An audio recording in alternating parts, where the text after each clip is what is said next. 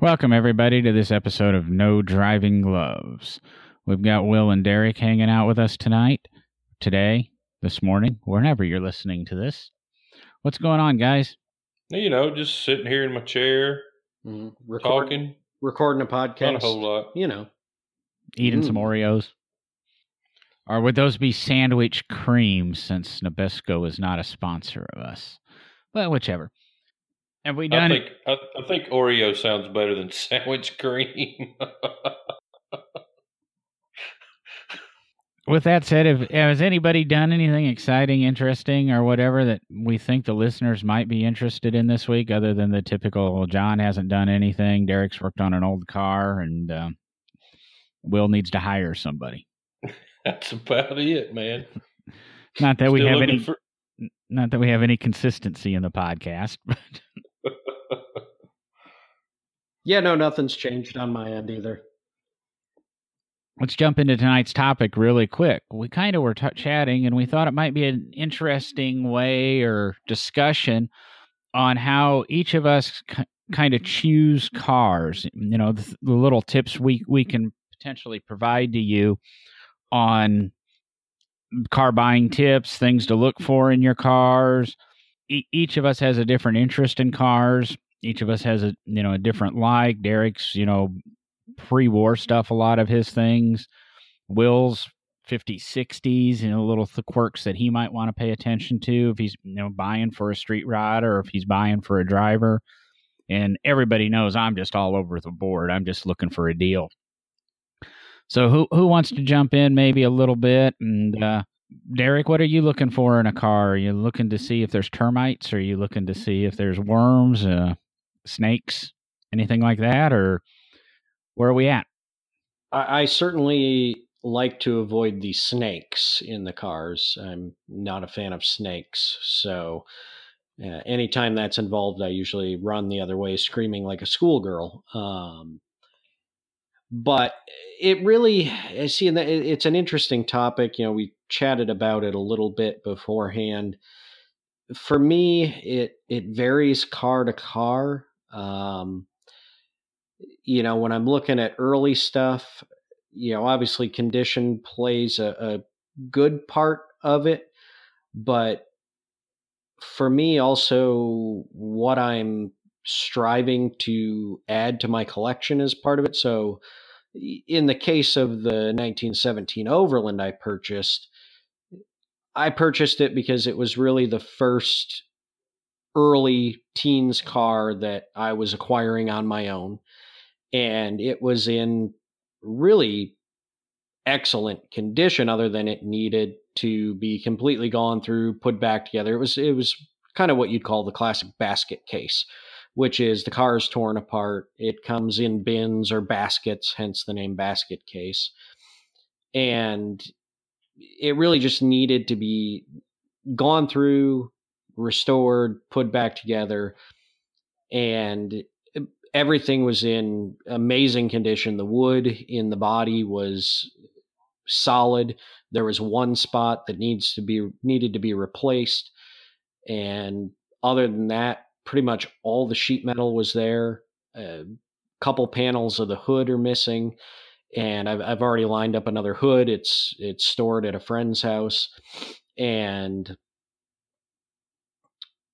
so that one it was it was conditioned making sure I was buying something at the right price that was going to yeah, I really wasn't going to lose money in it if I if I put a, a fair amount of money into the restoration to get it back on the road and have something I could collect and and drive and have fun with. Whereas with the Peerless, eh, the condition side of things played a little less of a role in the purchase and acquisition of that car. Uh, and more so the fact that it was a Peerless, one of the great American automobiles from the pre war era. It's one of the first three American companies with a V8 engine. It has the 332 cubic inch V8 in it. The condition, as I say, we've talked about the car on the, the podcast before. It's a barn find. There's some issues with wood in the body that's I'm probably going to have to replace some sections of wood. There's some rust in areas. Yeah, I, I've already noticed that the engine, the water jackets do have very some very fine cracks in them. Uh, likely a small amount of water was left in it and expanded, turn you know, froze, expanded, and cracked the uh, the block a little bit. Fortunately, on a, a non-pressurized cooling system like that, that's actually a, a easier repair than on a pressurized system, uh, cooling system car. So you know, it varies car to car for me on what I'm really looking at being the determining factor in getting it. Price is always probably the most important. Like John said, uh, we're all always looking for a deal. But, you know, and then if it comes to more modern cars, you know, then I'm really going through them. When I bought my Pontiac Solstice, you know, test drive it, uh, check the oil situation, you know, pull the dipstick, check the oil, all the typical things you do, and then try to get the deal on the car. So, for me, I think things vary car to car. Even in in my entire life growing up, uh, working alongside my dad at the shop on you know our personal cars, the personal cars we were going out and buying. It really depended on on the car itself, what we were looking for, depending on condition versus price versus significance of the car. So uh, I guess for me, I don't know if that really answers the question the way we're we're hoping to eventually get to with this podcast, but that's where I'll start with it is that for me it varies car to car on what the most important factor is. What do you think, Will? Well, when generally when I'm when I'm looking for a project for myself, like you said, it, it varies drastically of what the car is. If I'm if I'm wanting to build myself say a pre-war hot rod, a 32 or 33, 34, 35 Ford, it really doesn't matter how good the body is. Um, because you're not going to I'm not going to use any of the original wood. I'm not going to use any of the original gauges. Um, you know, garnish moldings are are huge on cars like that. So you definitely are looking to make sure the garnish moldings are there because they're really really difficult to fabricate and they're they're difficult to find as well. So uh, that's one thing that that is pretty much a must have to buy a pre-war car to build a hot rod out of. Generally, you're not going to use the frame. It can be in pretty rough shape and still build a nice high quality hot rod out of it. Um, I'm fortunate enough to be a metal shaper, so I can, you know, I can fab door skins, I can make deck lids, I can make quarter panels, I can make whatever. So if you know, if if it's if there's a lot of rust and rot, you know, in the body, that's not a problem to fabricate. And you know, those cars are actually really easy to work on because you can get to the backside of all the panels and you know you're going to be buying different gauges you're going to be buying a different steering column you're going to you know you're going to be buying a different steering wheel chances are you're not going to be using the original seat so i mean basically when you build a hot rod out of a pre-war car all you need is the hull of a body you're going to have to modify the floor system and the and the firewall to you know adapt to what motor and transmission you're going to run in it rear end uh, you're going to stiffen the frame up some. So, you know, even the floors, if they're gone, it's really not an issue. So, pre war cars, it, it really doesn't matter, you know, how rough they really are. You start getting into the 50s and 60s era cars, um, you, you want to find a good car. I mean, because a lot of those pieces that are reproduced, the chrome pieces that go around the windows, I mean, just the the window regulators, all that stuff aftermarket is not good at all. You know, door latches, you know, stuff like that that you really don't think about.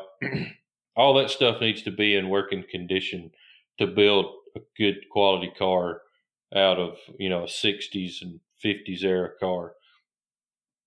I mean, you can go buy all the trim. You can buy every piece you want for a Tri Five Chevy, pretty much every piece of trim, every you know, every piece of rubber. It, it doesn't matter. You can buy every piece for one. But if you can find original trim, you're you're going to be light years ahead because it's it's thicker material. It, it fits the car. It fits the body. It's easier to install. You don't have to tweak it and bend it and cut it and weld it and all this stuff. So, you know, that's one of the biggest things is on a on a 50s and 60s car is you really want good trim, uh, especially around the windows and uh, on the hard top, the flippers on a Tri Five Chevy. Uh, if you don't have good original flippers, you know, good luck. And and I right now I'm more into factory painted type cars. Um, so I'm looking for a good, you know, car with no rust. It, we're still talking 60, 50, 60 era cars here with with no rust, you know, decent original paint. I'm not looking for good original paint because that's really not what I'm into. Um, you know, the interior can it don't really have to have interior because you can buy pretty much in like an original interior kit. Um, but that that's what I'm looking for right now is stuff that um, I can slap a you know, a later model fuel injected motor in, an overdrive transmission, and maybe narrow the rear end up to run some, you know, deeper dish wheels in the back and set it down on the ground and just have a nice, fun cruiser type of car that you know you could drive every day. You could you could drive to Walmart, you could drive to the grocery store, whatever, and and load the family up in and go to local cruise nights and and get out, shut the door, and, and not worry about it.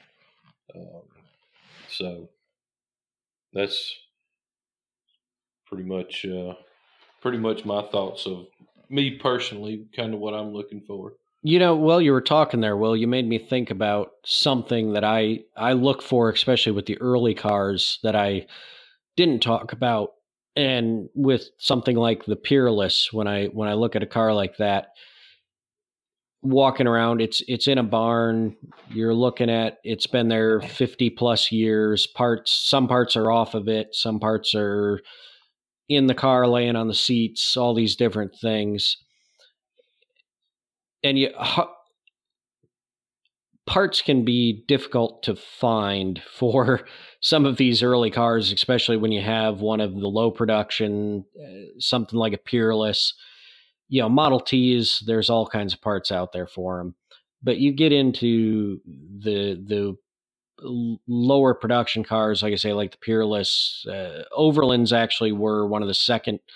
They were the second uh, highest produced automobile behind the Ford Model T. So there's a few more of those out there, but even my 1917 Overland, it's one of like six or seven roadsters left in existence that we know of. So parts can be difficult to find.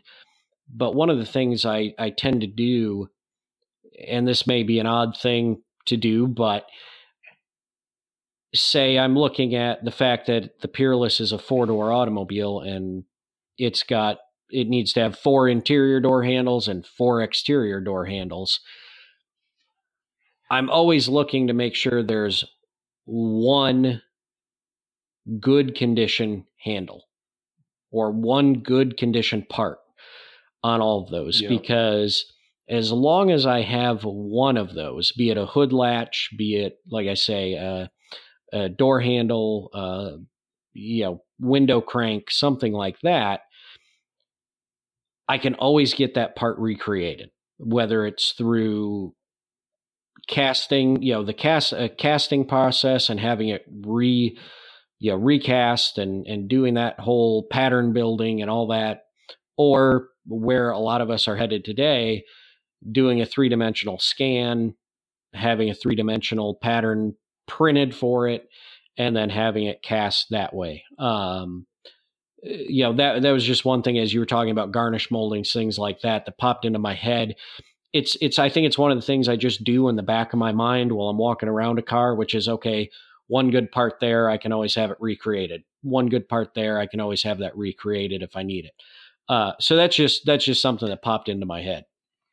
Yeah, you know we're we're the same way on on a lot of these cars too. Is you know if if you're building a car that they don't recreate anything, remake anything, aftermarket does not support it, which is really other than Dodge, Chevrolet, and Ford, you kind of get outside of that little bubble. You better have a really nice complete car or some deep pockets to uh, to build a, a, either restore or build a hot rod out of.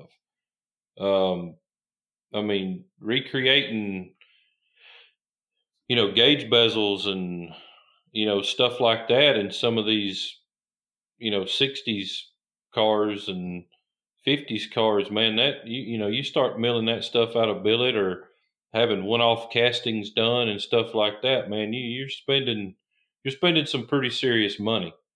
We actually made a or had made had had a guy make us a um, piece of trim to go around the back glass of this 42 truck that we're building because uh, I wanted it. I wanted the back glass to kind of match the the way the front windshield is with like a windshield frame around it, and you know that's that was a that was a pretty pricey item to have made. You know, so and that's it's not a real big piece either. You know, you start having to st- having stuff made like that, it, it, it gets pricey. So you're better off, you know, spending the money on the front end of of finding a good car than you are saving think you're saving money by buying a rusty piece of crap that's missing half the parts and then having to having to build the parts. Now in some cases you don't have a choice. You know, if, if you're dead set on you want this car, this year model with this VIN tag and these options, you know, you got to do what you got to do. But yeah, it can it can get pricey if if if you're missing. I mean, just interior door handles. I mean, you got to make four interior door handles and window cranks. You know, you you're going to be spending, you know, two three thousand dollars just having them made. Oh yeah, I didn't. I didn't say it was cheap. Yeah, I, the, it's it's definitely not a cheap way to do it. But you know, like you say, in the case of some of these early unique, especially in the early and unique car world, Peerless Packards, Pierce Arrows, Duesenbergs, Auburns, Cords, all all these uh, high end, low production cars. It's the only. In some cases, it's the only way you're going to get your hands on one that's not already done and you're going to spend buku bucks buying a completely restored one already. Now, are you going to dump buku bucks into the restoration of one if if you don't have the abilities to do uh, do some of those things yourself? Yes. Uh, you know, as we've talked about before, the three of us are fortunate. We all have the knowledge to work on these cars and and restore them and John likes to sit around and stare at them uh, and not do any work. But if you're looking for something like the Peerless or a Duesenberg or something crazy, or even like my 17 Overland, which was not an expensive car, it's not worth buku bucks. It's not a high end car. But there's parts on that that I'm going to have to recreate because they're missing, you know, some of the small little detail parts. For me, when I'm looking at the car, it is what it is. And if I really want that car, I'm going to accept the fact that I'm going to have to make some of those uh, essentially monetary sacrifices, let's call them, to make sure I get it done and restored so that I can enjoy the car and have it in my collection. And, you know, a lot of people can do a lot of that stuff at home. It, it, it, you know, casting is one of those things. It's it's not difficult if you have the right tools and know the process. It's really not that difficult of a thing to do. You just you just got to really know the process and and have the right equipment to do it. There's a lot of people cast stuff at home. I save, you know, we pull we do a lot of LS conversions and stuff, and you know, factory castings is the best thing to melt down and recast stuff with.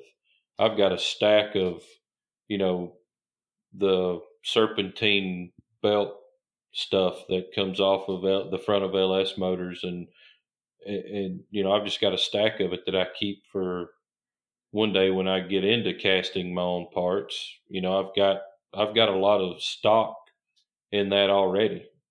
Now I've sat here very quietly and listened to you guys yammer on and on for 15 minutes now about old cars and buying the best old car possible and the difficulty and finding parts and trim pieces and things like that. And now we're talking about casting, which don't let Will lie to you.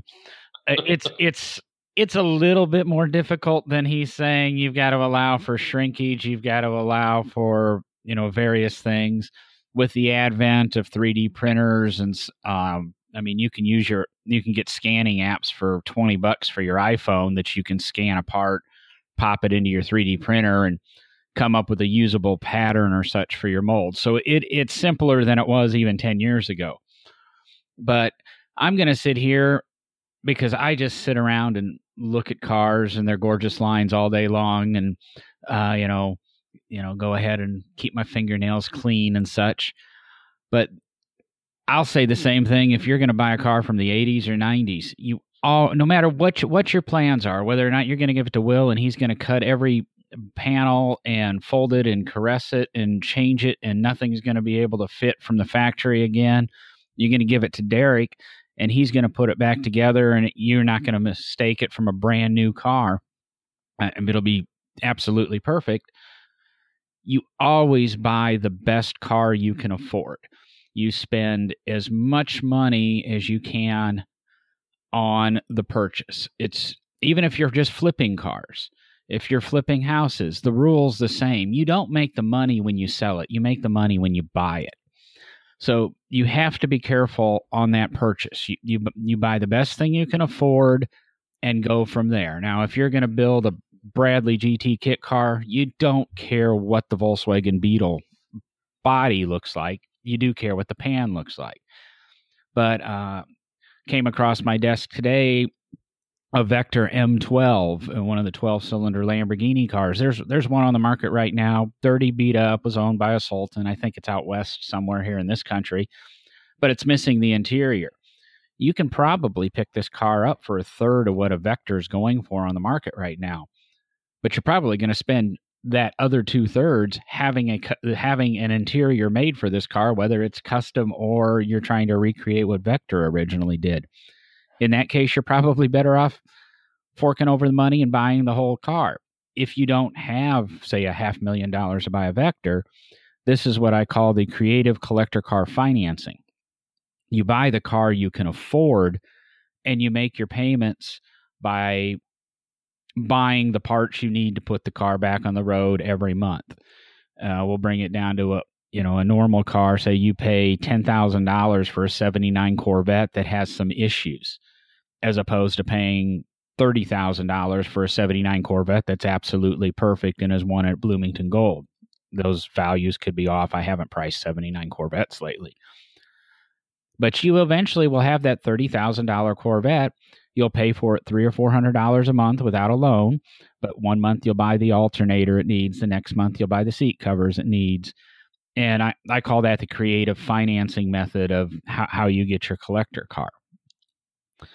Now, unlike Derek and Will, you know, when Will goes and buys a car, he's usually looking for something specific, especially if it's for a shop. You know, every week we sit here and we talk, and Will says, if you see one of these, I'm kind of looking for it. And I'm assuming he's pricing out a project or a bid for a customer. And, you know, Derek has the cars that he likes, and what he said, he wants cars that'll fill his collection. I've said on this show repeatedly, probably weekly, I love my mid 80s Chryslers. I've never bought one as a collector car. I love my Lotus. I have had a few, but every time I buy a Lotus or every time I've bought a collector car or a toy car, and I'm planning on re entering the market this spring or so, looking for another toy car. And yeah, I'd love to have an Elan M100. I'd love to have an Esprit. I'd love to potentially pick up like an 82 Corvette or something. I won't sit down and say I want an 82 Corvette. I'll sit down and I'll look at my budget and say, I've got $12,000 to spend on a car and I want something interesting. And then I will look for the best, most interesting car for that $12,000. I know for a fact I'm not going to keep the car more than 12 months, 24 months, but I want something that is interesting, that is fun, and is the best thing I can get for $12,000. Uh, I think it might have been the same Facebook group that discussed the Vector.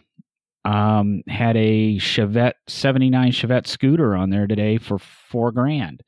And everybody's going, you know, why would you pay four grand for a Chevette? This was a really nice Chevette scooter. Red, good, you know, good paint, good interior, air conditioning, automatic, no rust, $4,000. Why would you want a Chevette for four grand? It's what it costs new in 79, if not more than what it costs new. It's interesting. It's cool. It actually has a slight interest to me. I almost bought a Chevette 76 Chevette Woody 10, 15 years ago off of eBay.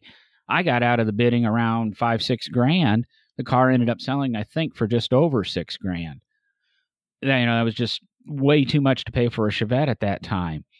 But you know, Gremlins are popular, Pacers are popular. Why isn't it a Chevette? A lot of people remember Chevettes from their high school days. Again, it's not something I'm going to pull up at a, you know, Antique Automobile Club of America show and not get laughed at or get questioned. Why did you get that? Uh, it's not something I'm going to pull up to a Corvette show and people are going to go, "What? What's that?" But if it's a car show then the guys are car people, you could pull up and they're going to be interested in it. They might laugh at you behind your back. They might think you paid too much, but you're having fun with it. And honestly, that Chevette at four grand was kind of tempting. I learned a bit of trivia about a Chevette scooter today. That first model year didn't even contain a back seat. It was a fiberglass platform that you know it was so cheap and so stripped. GM didn't spend the money for foam and material in the back and just put a fiberglass panel there. And to be honest, if that would have been a first year Chevette scooter and it would have had that panel, I would have really seriously looked at it because to me that was something neat and I could have for a year, probably drive for a year. And I might not get four grand out of it in a year. Who knows? I might get five, I might get three. But if I had fun with it for a year and I didn't have to put any money into it other than buying it, put gas and insurance on the thing, I'll drive it for a year for a grand because if I buy that 82 Corvette, I'm going to do a thousand dollars worth of maintenance in that year. So that that's kind of how I look at my collector cars. I, I have the cars I would love to have, and if say my budget's ten grand and one comes around at about twelve, I might push it to that. That's how I bought my Caterham. I wanted a trailer. I wanted an Elise. I had X number of dollars. I drove the Elise. I wasn't happy with it. it. The within that next week, my ex-wife sent me an email said, "Here's how you get your trailer," and it was a Caterham for sale with a trailer. It was that same price range that the Elise was. Actually, it was ten grand less than what the Elise was that we had driven. So I flew to Florida, looked at the car, came home, and told her we're going to Florida next week and picking up our Caterham and trailer which also involved selling the pickup I had at the time, which was a lowrider S10, and buying a Dakota so I had something that could pull the trailer, etc. Whole nother story and a whole nother group of expenses. But again, I wasn't set on spending thirty, thirty-five thousand dollars on a lease. I was set on spending thirty, thirty-five thousand dollars on a fun car, and I didn't buy an Elise. I bought a Caterham, and you know, it kind of worked out that way. I d- didn't care what I got. I got something that was fun, and I. It's actually one of the cars I've owned longest. I think I owned that car four or five years nearly, and had fun with it until I parted with it. You know, there's there's no right or wrong when it comes to car collecting, and here you have our three hosts, all with three completely different ways of pursuing your collector car. No, I, I agree with you. If if if you're looking to buy a project, even if it's not a project, even if it's a car that you're wanting to just get in and drive and enjoy and, and not have to do a restoration on, you buy the absolute best car that you can. Because, like you said, we all know all of these cars are increasing in value every day. So you're going to get, unless you just buy something that's totally overpriced. You know, check the market before you buy it. You're going to be able to get your money back out of it, no matter if it's, uh, you know, a, a thirty thousand dollar car or a ten thousand dollar car. Now you start getting into some of these crazy customs that we build. You know, if you buy, say, a a car that um, you know Johnson's Hot Rod Shop built, you know, and you you you buy it for two hundred and fifty, three hundred thousand dollars. More than likely, that car is going to decrease in value before it increases in value. But um, that's that's that's pretty rare. And that hell, that ain't what we're talking about anyway. So here I am going off on a tangent again. Um, but yeah, buy you buy the best car that you can buy, no matter what you what you're planning on doing with it. I mean, I completely agree. It, I think it's kind of what I was uh, maybe trying to allude to earlier, which is the way I buy cars is I want something interesting, I want something unique, and I'm going to buy obviously what I can afford and and be it as John says, you know, afford it as a running driving car or afford it as a project car you know get it for a good price and know that I can afford to make those monthly payments as John calls them to buy the parts and do the work that needs to be done on the car to bring it up to a running driving car. And yeah we all know our budgets and that's that's where we all uh, at least you know the three of us i'm sure that's where we all start. We know what we have to spend on these vehicles and uh, it, it, like John said, I know I, I focused mostly on the early cars. And I did talk a little bit about my 2006 Pontiac Solstice when I had that. You know, making sure I got the deal on it. I knew what I had to spend. You know, I knew what I could afford and making sure I got it in that price range, but making sure it was a good, solid car that I was not, you know, going to lose money on it essentially when I decided to sell it not even a year after I bought it, or like a year and a half. I don't remember exactly. And same thing with my 61 Ford Falcon. You know, it was, I want something cool as a, you know, a 60s era cool car as a daily driver. I've got X dollars to spend. Let's go find something cool. And, and you really can't go wrong with a Ford Falcon. They're bulletproof.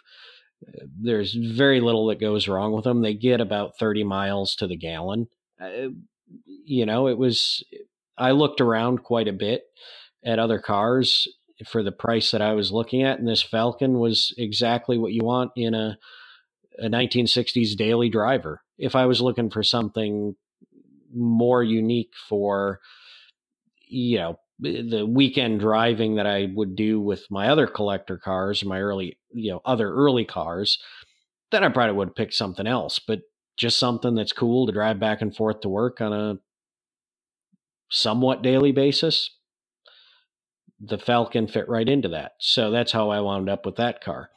So yeah, I mean, I I, I think that's exactly where we all start and how we all acquire these cars that we we own and that we drive and have fun with we've discussed a little bit about what we looked for in cars and kind of our criteria on buying them. What's the thing that might completely scare you away from a car?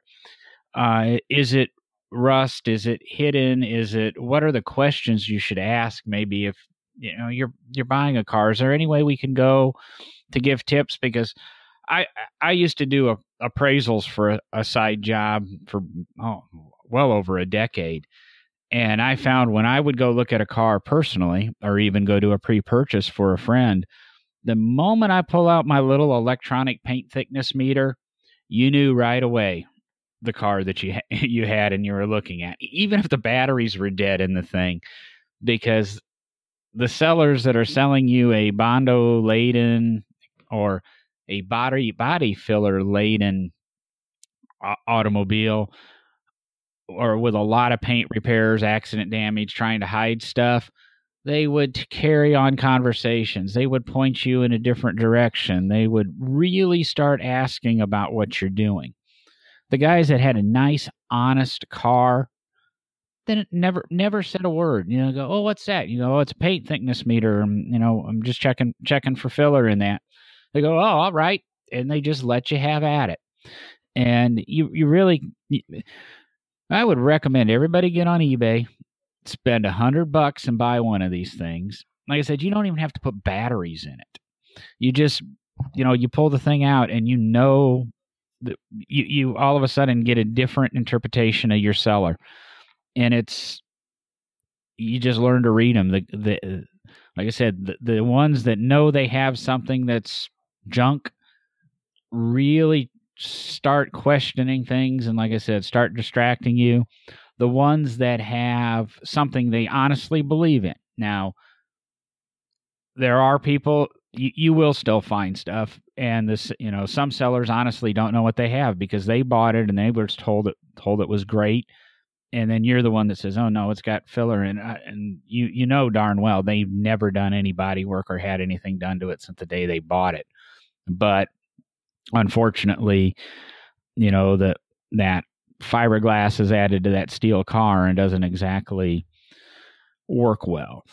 You know, I just have always found that one of the best tools. Even if I go to a new car dealership, you go to the new Ford dealer, or you go to the, the Honda dealer or whatever, and you start looking at a used car and you pull out a paint thickness meter on them, that you want to see a car dealer squirm, they start to squirm because they, they, those salespeople don't know what they have. They don't know what they're you know bosses have put in front of them or where they've come from. They just they're just there to sell you a car and you start getting that that serious um, i can't say i've been asked to leave but i've been encouraged to you know maybe this isn't the right car for you. Maybe we're not the right dealer for you. Any of you have experiences like that or little you know psychological tips that you can you know read on your you know i'm going to say sellers because we're, we're talking about this from an acquisition standpoint? Gray primer, run. If something's got gray primer on it, run. Because I guarantee you, 99% of the time, it's a bondoed up piece of crap. All right. I, I hate, well, we're actually looking for a 56 Ford right now. And there it is the car of the week for Will. Yep. yeah, 56 Ford. Um, went and looked at one. Uh, you know, real good car. Oh man, it's a great car. It's a great car. It's a great car. Went and looked at it. Fiberglass all on the back side of the panels that they had spray painted flat black to make it kind of go away. Um, gray primer, and you know, I walked around at one time and I said, no, thank you.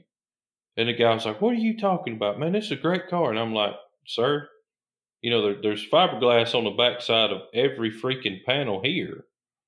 I said, one, if you put fiberglass on sheet metal, all it's going to do is hold moisture and rust the metal from the, you know, inside out. Well, that ain't the case moisture can't get through fiberglass. And I'm like, yeah, you know, fiberglass is porous. It's not, it's, it's not sheet metal, you know? And, um, and what moisture's in there is trapped. It, it can't go nowhere. And, um, and I said, all they all they did was fiberglass on the backside of some rust and put, put Bondo over it, you know? Oh, that ain't, that ain't what they done on this car. And I'm like, okay, well, you know, you might can get the next guy, but it ain't getting me, and that ain't the car we're looking for.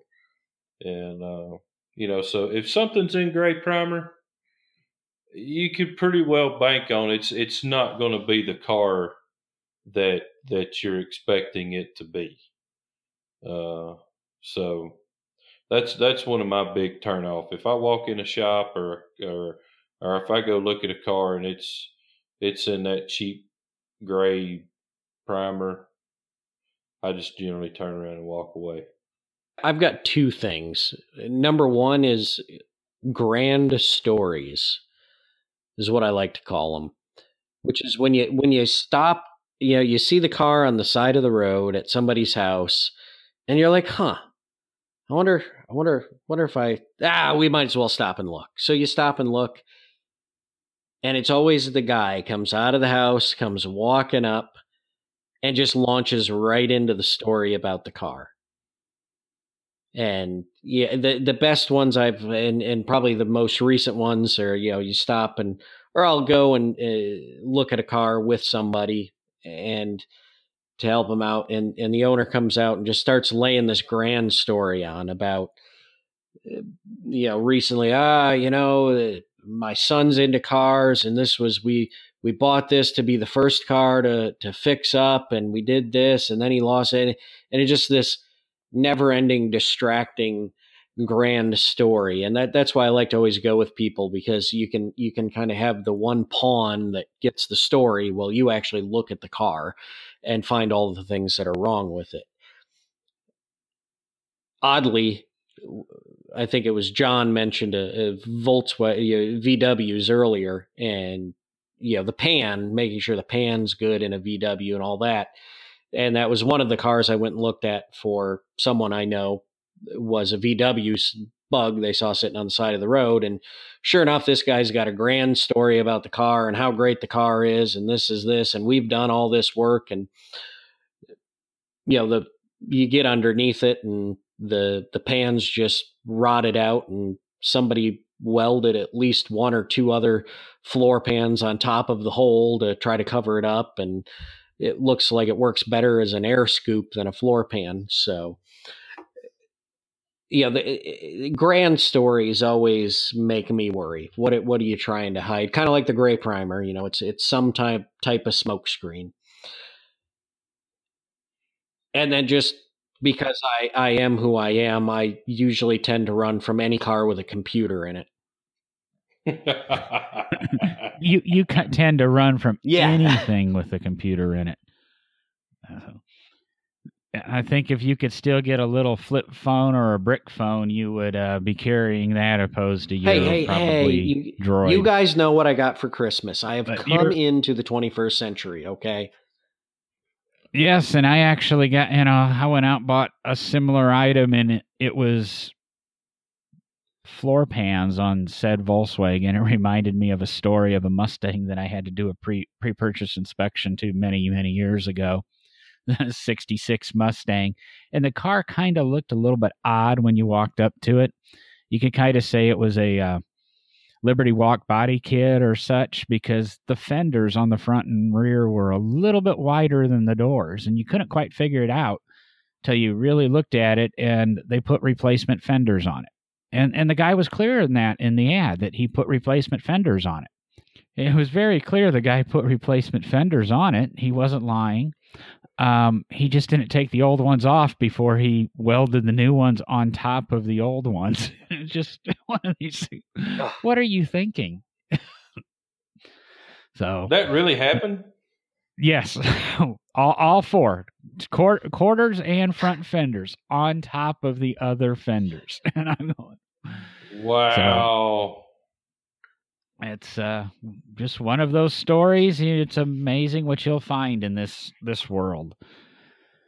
That's that's one of the stories that is really why we decided to start this podcast and encourage everyone to learn how to do this kind of work, even if it's your hobby, so that more cars are out there don't wind up like that Mustang. Yeah, I, I, will honestly try. This one could be hard because I deleted off a whole bunch of files um, when it came to appraisals a few years back. If I can find pictures of that car, um, I'll I'll try to put a couple of pictures up of that car. But I, I don't think I have that. I think that was in my first few years and due to phases. You know I was able to find the soundtracks from 20 years ago, but I think some of those pictures are gone. So, unfortunately.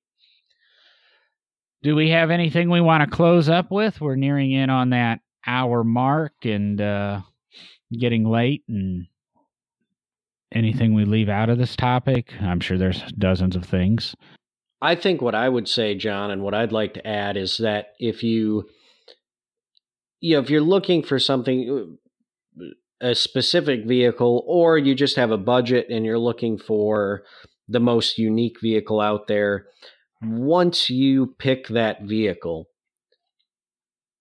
do the research on it because there's enough written out there about what the common problems with ve- said vehicles are.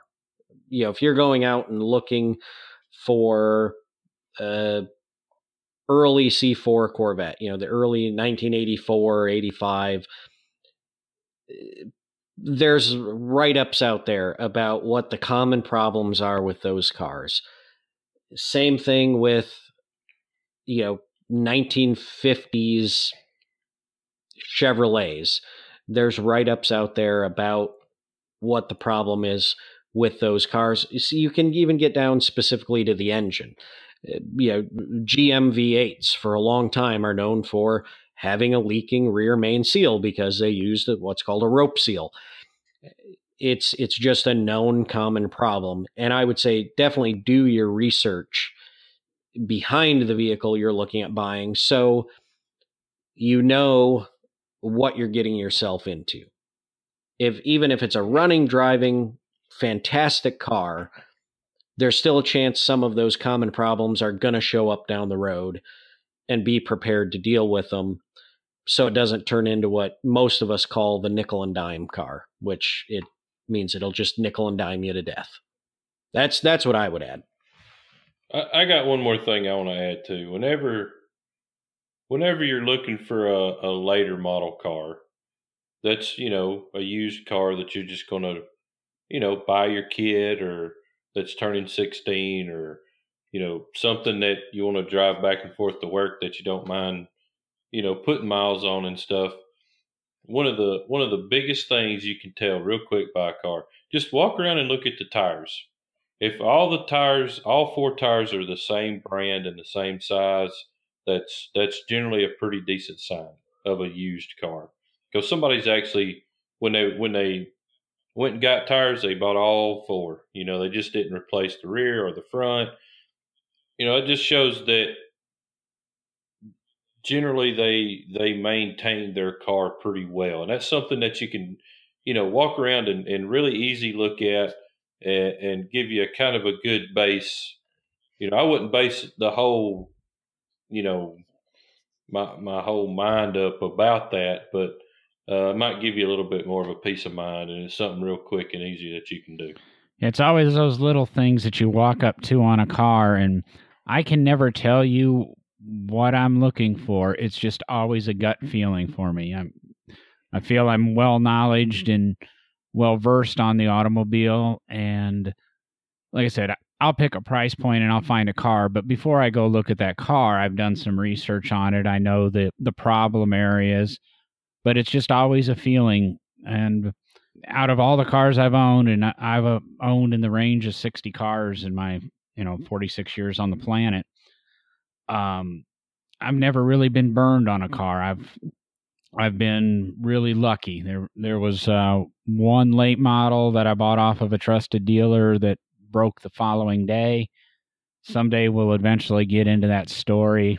I don't want to get into it at this point. And that's probably the only car I've ever really been burned on. And I don't think it was the salespeople. I just think it was a a misfortune of um, happenings. But I don't think I was taken care of properly in the end either with some of the circumstances. But other than that, and that you know that was I was looking for a car. I was looking for a car at a price, and they happened to have a car that they weren't sure they were going to sell, but when they gave me a price, that was the price I was willing to pay. And at one time I got burned. Other than that, it's it's always been a pretty good deal. So you know, one out of sixty isn't isn't such a bad record. You know, I, I could live with that if I was playing baseball or something. I only have one strikeout at sixty at bats or such however those stats work. I'm not a baseball guy. But with that, I think we'll go ahead and wrap up for this week. Uh, if you do have any topics or suggestions, please shoot us a message on Instagram or Facebook. That's where we're most active. Uh, comment on the show. I'd say give us a feedback on uh, Apple iTunes if you wish. It doesn't really help, but the more with the new iTunes, they only show so many searches, and we we get to move up the high, the more ratings and such we have. So check us out there. Let us know some topics or suggestions. If you have questions on the show, let us know, and we'll go back and hit you know any of our shows. We'll go back and hit hit some questions. But with that, I think I'm going to be out of here tonight. What about you guys? I'm tired. Going to bed. I'm going to get out of here. Good luck to all our listeners buying their next car.